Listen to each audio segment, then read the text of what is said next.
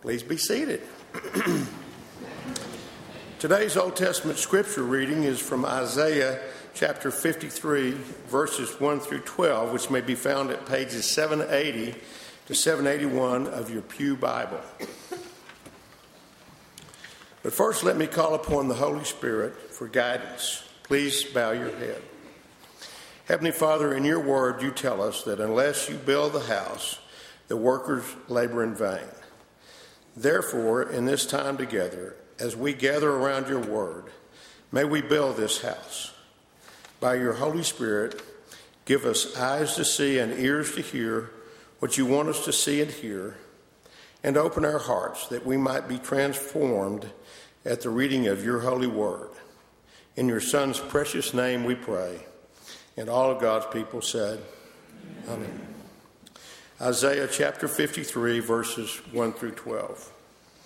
Who has believed what he has heard from us? And to whom has the arm of the Lord been revealed?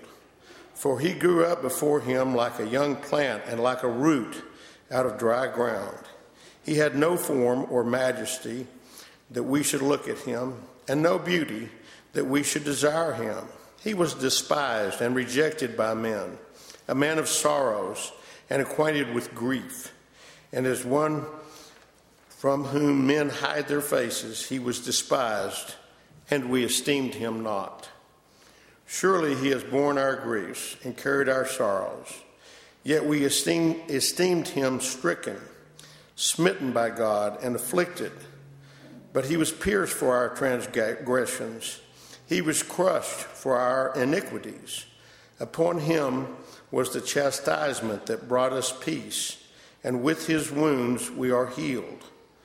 All we, like sheep, have gone astray.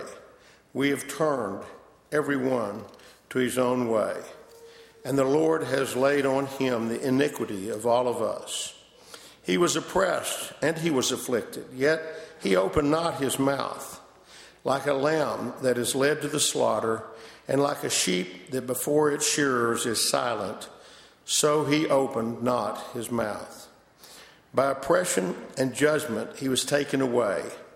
And as for his generation, who considered that he was cut off out of the land of the living, stricken for the transgression of my people.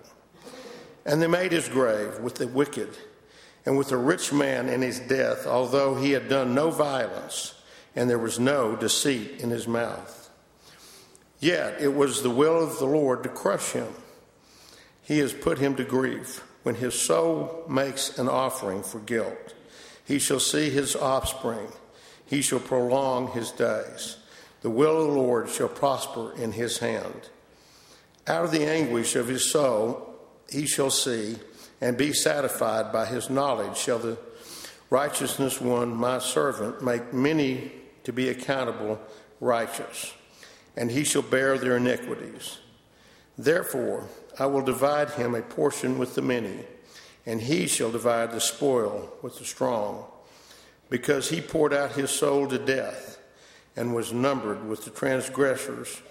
Yet he bore the sin of many and makes intercession for the transgressors. May God bless this reading of his holy word to our understanding. This is Thanks be to God. Thanks, Doug.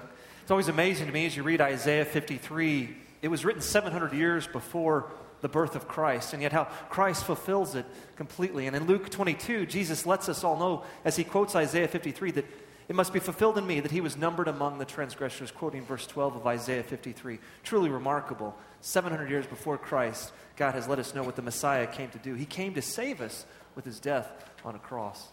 And of course, his victory over sin and death was won with his resurrection. And so this morning, we're going to look at the last resurrection appearance that we find in the Gospel of John, the last gospel written in John chapter 21. But before we look at John 21, I want to give a little bit of background here. If you'll remember in John 20, Mary Magdalene comes to the tomb, and when she comes to the tomb, it's empty And so she's overwhelmed and she goes and tells the disciples and she tells them that the tomb is empty. And, and so Peter and John have a foot race to the tomb to check it out. And, and John subtly lets us know that he won the race. It's kind of funny to read that. John wins the race and Peter goes inside and they see the grave clothes, the burial clothes of Jesus, and they're amazed and they go home in amazement. And then that very night, behind locked doors, Jesus, the risen Jesus, appears before the disciples. But if you'll remember, Thomas one of the twelve was not with them when Jesus originally appeared to those disciples behind those locked doors. And so the uh, 11 remaining, or 10 remaining disciples, Judas has killed himself. You've got 11 remaining. Thomas is not there. So you've got 10 disciples. They all tell Thomas, Thomas, we saw the Lord. He's risen. But Thomas doesn't believe him. In fact, it's very interesting. Thomas says this Unless I see in his hands the mark of the nails, and place my finger into the mark of the nails, and place my hand into his side, I will never believe. Jesus knows that for Thomas, seeing is believing. And so, eight days later, Jesus appears again to the disciples behind locked doors, and this time Thomas is with them. And Thomas is overwhelmed, and he gets to touch and see that Jesus really, in fact, has risen. And then Jesus says to Thomas, a word of blessing to all of us today. He says, Have you believed because you have seen? Blessed are those who have not seen and yet have believed. That's true of all of us today, isn't it? Blessed are those who believe yet have not seen.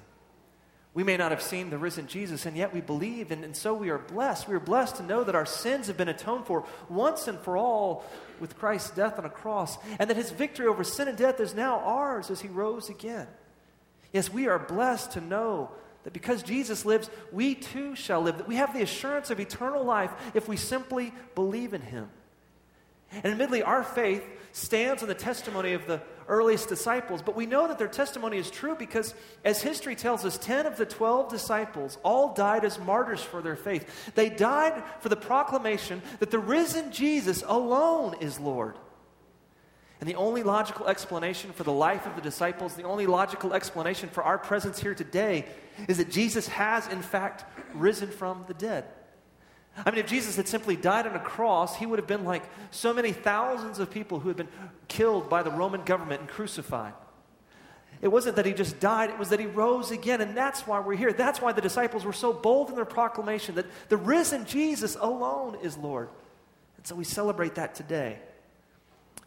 As New Testament scholar R.C. Sproul points out, though, at the end of John's Gospel, chapter 1, it serves as a bit of an epilogue. It helps wrap up the end of the story because as R.C. Sproul points out, one of the big loose ends in the Gospel of John is the status of Peter, who dismally betrayed Jesus in his public denial. Well, remember the story of Peter, don't we? Peter, impetuous Peter. Peter, as you'll recall, was one of the leading disciples. In fact, in the Gospel of Matthew, chapter 16, Jesus asked his disciples, Who, who do people say that I am? And some say, Well, you're, you're Elijah or you're John the Baptist. And he looks at them, he says, But who do you say that I am? Who do we say that Jesus is today? Peter was quick to answer that question. He said, You are the Christ, the Son of the living God. And Jesus responds and says, Blessed are you, Simon Bar Jonah, for flesh and blood has not revealed this to you, but my Father who is in heaven. And I tell that you are Peter, and on this rock I will build my church, and the gates of hell shall not prevail against it. Isn't that amazing? Peter was the rock in which Jesus was going to build his church because Peter got the right answer. He knew who Jesus was. He's the Christ, the Son of the living God. And yet, as we know the story of Peter, on the very night that Jesus is arrested and betrayed, Peter, the rock, denies Jesus three times. In fact, as we read in Matthew 26, Jesus tells Peter he's going to do this. In Matthew 26, 31 to 35, while the disciples are on the Mount of Olives, right before Jesus is betrayed, he tells them, He says, You, all, you will all fall away because of me this night. For it is written, I will strike the shepherd, and the sheep of the flock will be scattered. But after I am raised up, I will go before you to Galilee. Peter answered him, Though they all fall away because of you, I will never fall away. Jesus said to him, Truly I say to you, this very night, before the rooster crows, you will deny me three times. Peter said to him, Even if I must die with you, I will not deny you. And yet we know that that very night, before the rooster crowed, Peter denied Jesus three times. he denied knowing Jesus three times. Why would Peter deny knowing Jesus? Why do we often deny knowing Jesus? Franciscan priest and best selling author Brennan Manning once wrote The greatest single cause of atheism in the world today is Christians who acknowledge Jesus with their lips, but walk out the door and deny him by their lifestyle. That is what an unbelieving world simply finds unbelievable. As we all know, Jesus told us the second most important commandment is to love our neighbor as ourselves, right? And yet the reality is, is that when the outside world looks at the church today, what they often see is not love, but rather judgment and hypocrisy. How can we make sure that our lives better reflect our faith? That what we say with our lips is true in the way that we live our lives? How can we make sure that we are more consistent in our living today? To find out, open your Bibles to the Gospel of John, chapter 21 verses 1 through 19. It may be found on page 1154 of your Pew Bible, John 21, verses 1 through 19. Listen to the word of the Lord.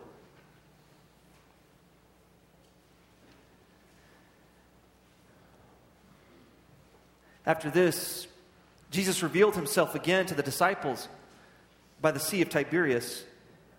And he revealed himself in this way Simon Peter, Thomas called the twin, Nathanael of Cana in Galilee, the sons of Zebedee, and two others of his disciples were together. Simon Peter said to him, said to them, I'm going fishing. They said to him, We will go with you. They went out and got into the boat, but that night they caught nothing. Just as day was breaking, Jesus stood on the shore, yet the disciples did not know that it was Jesus. Jesus said to them, Children, do you have any fish? They answered him, No. He said to them, Cast the net on the right side of the boat, and you'll find some. So they cast it. And now they were not able to haul it in because of the quantity of fish. The disciples whom Jesus loved therefore said to Peter, It's the Lord. When Simon Peter heard that it was the Lord, he put on his outer garment, for he was stripped for work, and threw himself into the sea. The other disciples came in the boat, dragging the net full of fish, for they were not far from land, but about a hundred yards off. When they got out on the land, they saw a charcoal fire in place with fish laid out on it and bread. Jesus said to them, Bring some of the fish that you have just caught. So Simon Peter went aboard and hauled the net ashore, full of large fish, 153 of them. And although there were so many, the net was, to- was not torn. Jesus said to them, Come and have breakfast. Now, none of the disciples dared ask, Who are you? They knew it was the Lord. Jesus came and took the bread and gave it to them, and so with the fish. This was now the third time that Jesus was revealed to the disciples after he was raised from the dead. When they had finished breakfast, Jesus said to Simon Peter, Simon, son of John, do you love me more than these? He said to him, Yes, Lord, you know that I love you. He said to him, Feed my lambs. He said to him a second time, Simon, son of John, do you love me? He said to him, Yes, Lord, you know that I love you. He said to him, Tend my sheep. He said to him the third time, Simon, son of John, do you love me? Peter was grieved because he had said to him the third time, Do you love me? And he said to him, Lord, you know everything. You know that I love you. Jesus said to him, Feed my sheep. Truly, truly, I say to you, when you were young, you used to dress yourself and walk wherever you wanted. But when you are old, you will stretch out your hands, and another will dress you and carry you where you do not want to go. This he said to show by what kind of death he was to glorify God. And after saying this, he said to him, Follow me. Here ends the reading of God's word as the prophet Isaiah tells us the grass withers and the flower fades. But the word of our Lord stands forever. This is the word of the Lord. Thanks, Thanks be to God. God. Please join me as we pray. Gracious and loving God, we give you thanks for your written word. We thank you that you inspired John to put pen to paper so that we might have it today. We also thank you, Lord, for your Holy Spirit who guides us and leads us in all truth. We pray that by your Spirit, you would guide us now, that the words of my mouth and the meditation of all of our hearts might be acceptable in your holy sight. Through your Son's precious name we pray. And all God's people said, Amen.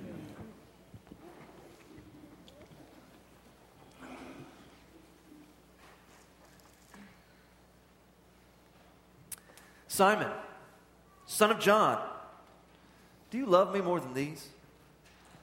Now, what does Jesus mean by saying, Do you love me more than these? What are the these? Or who are the these that Jesus is talking about exactly? Exactly. Is Jesus talking about the fish? I mean, after all, Peter was a fisherman. That, that was Peter's career before he ever met Jesus. And when Jesus does not immediately appear in Galilee, Peter does what he knows best. He says, I'm going fishing. Which reminds me of the story of the Presbyterian pastor who knew that Sunday was the day he wanted to go fishing rather than preach. And so he called an elder late Saturday night. And he uh, faked like he had laryngitis. I've come down with something. You're going to have to preach instead of me. And the elder graciously agreed to preach instead of the, the minister. And so the minister snuck out and went fishing. Well, when St. Peter saw what this Presbyterian minister was doing, fishing and lying about it rather than preaching, St. Peter said, God, you can't allow this to happen. You must punish this Presbyterian minister. And God said, You know what? I'm on it. I'll do that. And so, as the man's fishing, he begins to get this catch, and he catches the largest fish he's ever caught in his entire life. And Peter looks at God and says, God, I thought you were going to punish him. He says, Oh, I did. I just allowed him to catch the biggest fish of his entire life. And this minister can't tell anybody about it.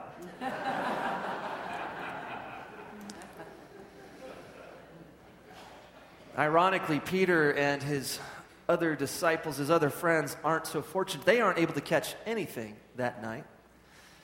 In desperation, they hear this stranger, they're not sure who he is, but they tell, he tells them to cast their nets on the other side, and so they do, and they begin to bring in this incredible amount of fish, which is very similar to the story that we find in the Gospel of Luke, chapter 5, where, where, Jesus, was first, where Jesus first calls Peter.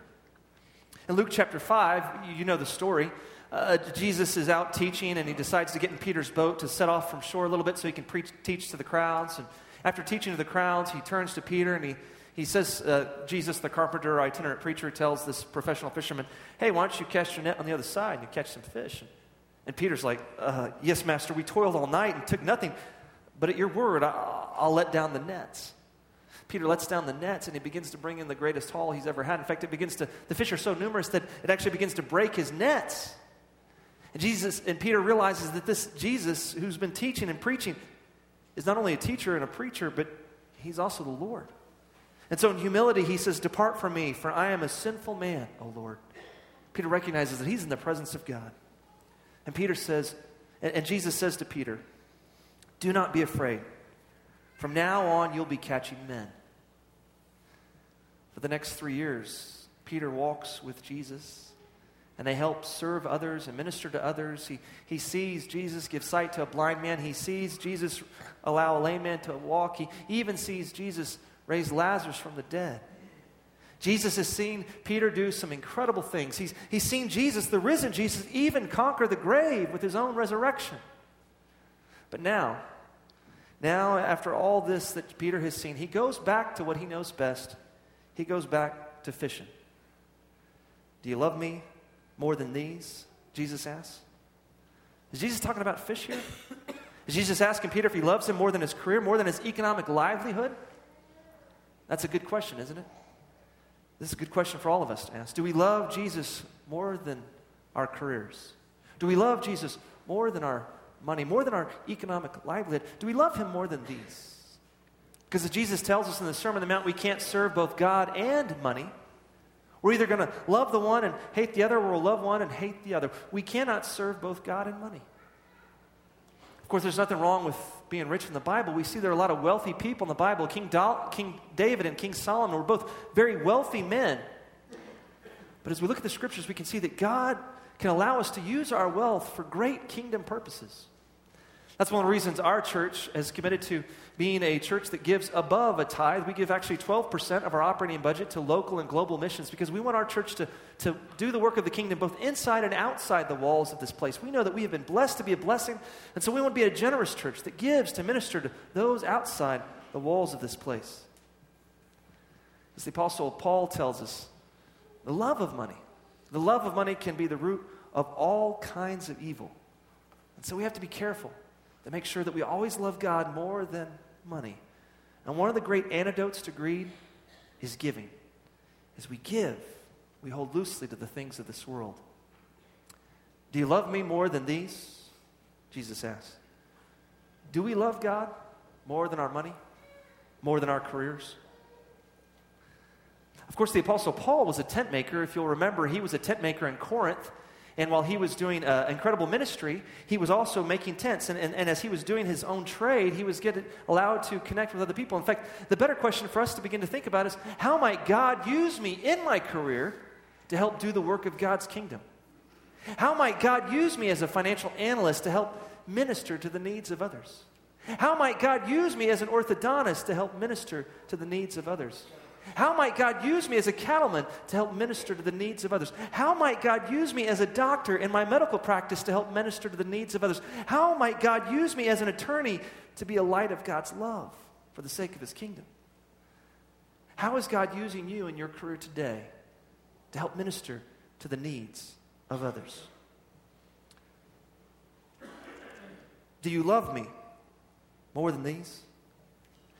And many scholars argue that these are not the fish. After all, everyone knows that Peter must love Jesus more than fish, right?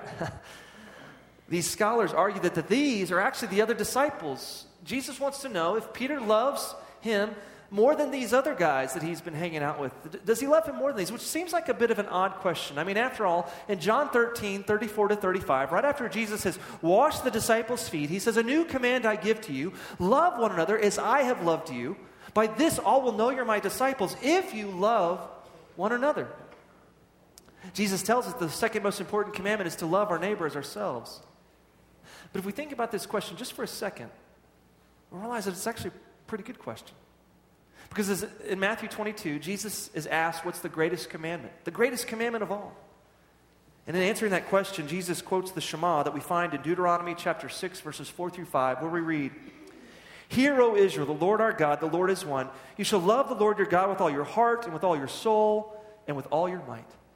Then Jesus says the second most important commandment is like it. He quotes Leviticus chapter 19, verse 18, and says, You are to love your neighbor as yourselves.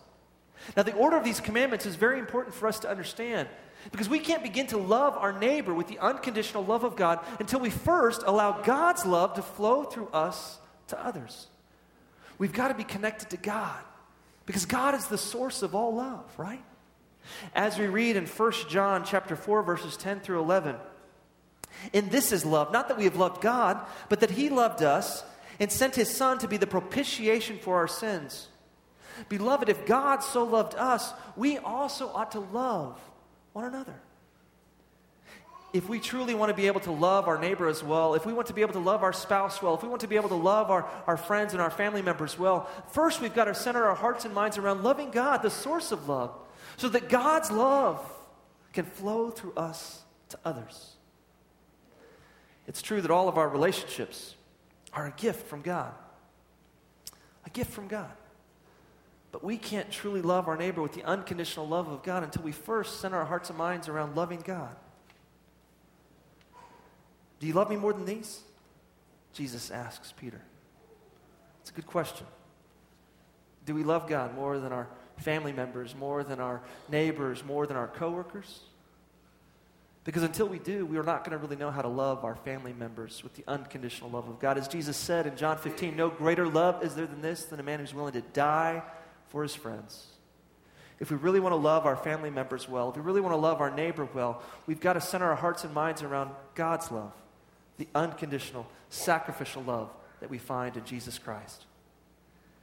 Do you love me more than these? Now, some scholars believe that actually what Jesus is asking here is they're asking Peter, Peter, do you love me more than these other guys love me?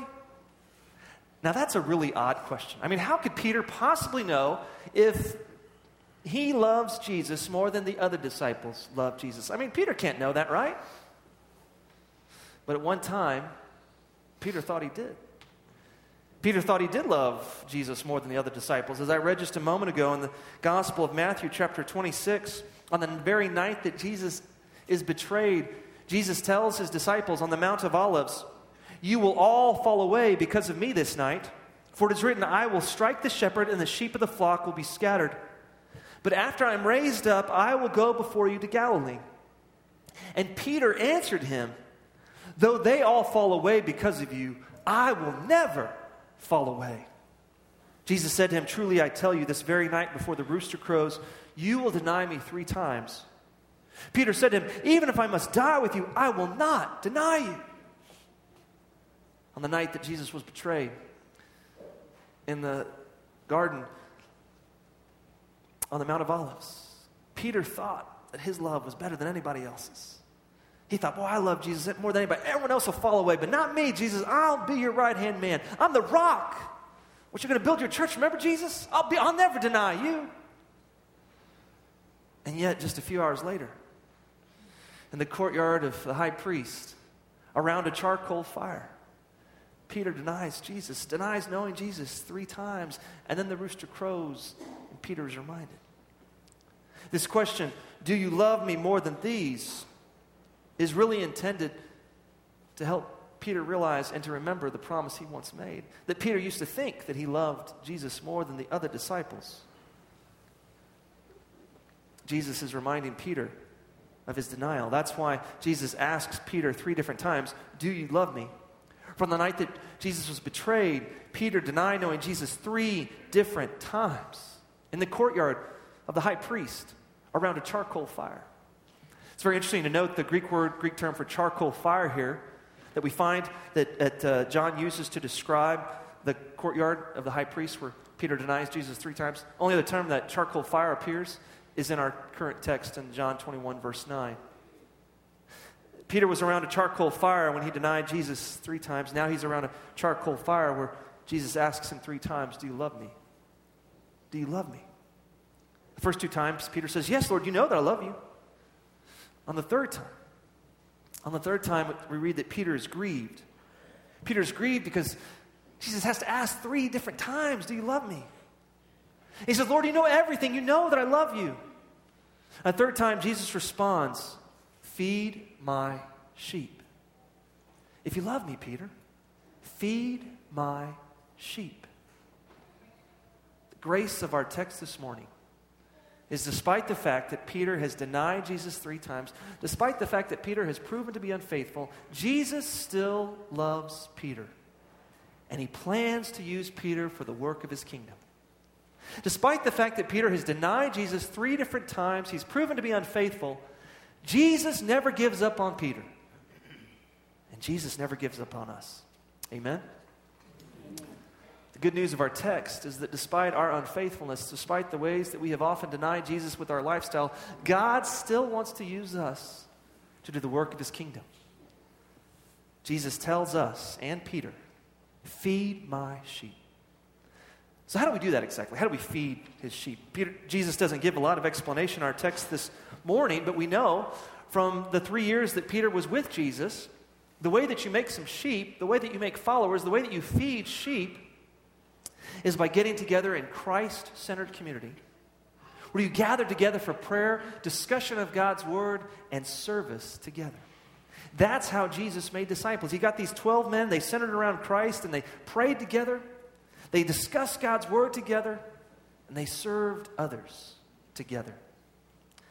If you look at our bulletin this morning, you'll see that there are a myriad of opportunities for you to grow and to connect in your relationship with Jesus Christ through our church. If you're in elementary school, you can get involved in our First Pres Kids Ministry, which has a Sunday school every Sunday from 9:45 to 10:45, or on Wednesday nights from 7 to 8. We've got some great programming there. If you're a youth, in junior high or middle school or high school, you can get involved in our A&O youth ministry that meets on Wednesday nights or meets Sunday mornings for Sunday school from 9:45 to 10:45. If you're a young college and career person, you can get involved in our GAP group that meets on Sunday mornings and Wednesday nights. Or you can, if you're an adult, maybe you're a female or a male, you'd like to get in a Bible study. We've got lots of great Bible studies. You just talk to Sherry Lovato or, or Murray Gossett, and they'll help you find a place to connect. Because the reality is, as we think about sheep, sheep are communal creatures. Sheep are communal creatures. They move together in herds, and that is ultimately how they protect themselves. When a sheep is off by itself, it's susceptible to temptation, it's susceptible to destruction. When we're off by ourselves, trying to live according to God's ways by ourselves, we'll never succeed. But together, we are much stronger. And together we grow, and together we help feed each other. Now, maybe you're already in a small group. Maybe you're in a Bible study or a triad, which is a same gender group of three or four uh, people. Maybe you're already in some, in some such a group. Then, my question for you today is who are you feeding? Who are you helping feed? Because if we want to become more consistent in our living, where our actions better reflect our faith, we need to be connected to a small group of Christians where we gather together for prayer, discussion of God's Word, and service to others. It's in serving others that ultimately our lives are transformed. And if you look at our bulletin, you'll see that under serve, there's a myriad of ways to serve, whether that be on a mission trip, or we're going to have a local uh, mission trip here uh, on the July, June 29th to July 2nd with the four Amarillo churches, or you can get involved in our local Friends and Neighbor program, or you can simply serve here in the church. Our children's ministry can always use some volunteers, our high school as well. You can involve, serve as an usher here or a greeter, or you can get involved in our audio visual ministry. Nothing happens here on Sundays without the work of a lot of volunteers. Do you love me? Jesus asks us today. Do you love me more than these? Then, if you do, feed my sheep. In response to God's amazing love, and in response to God, all that God has done for us, we must love Him more than these. We must put Christ as a priority in our lives. And in response to that love, we need to feed others so they can experience Christ's love through us, as they can be transformed. As we gather together in Christ centered community, as we pray together, as we discuss God's word together, and as we seek to serve others together. Please join me as we pray. Gracious and loving God, we give you thanks that you are a God who is with us and for us in Jesus Christ. We give you thanks, Lord, that despite our fallenness and our brokenness, you invite us to come, to follow you, and to feed your sheep. I pray, Lord, that everyone in this room today would find a small group or a Bible study or a Sunday school class, some place to connect with other Christians in a smaller setting where we can gather together for prayer, discussion of your word, and service together. And I pray, Lord, that everyone in this room might find a way that they can serve others by using the gifts you've given them for ministry, knowing that despite our unfaithfulness, you call each one of us to come and follow you and to feed your sheep. Guide us, Lord, as we seek to feed your sheep today. In your Son's precious name we pray. And all God's people said, Amen.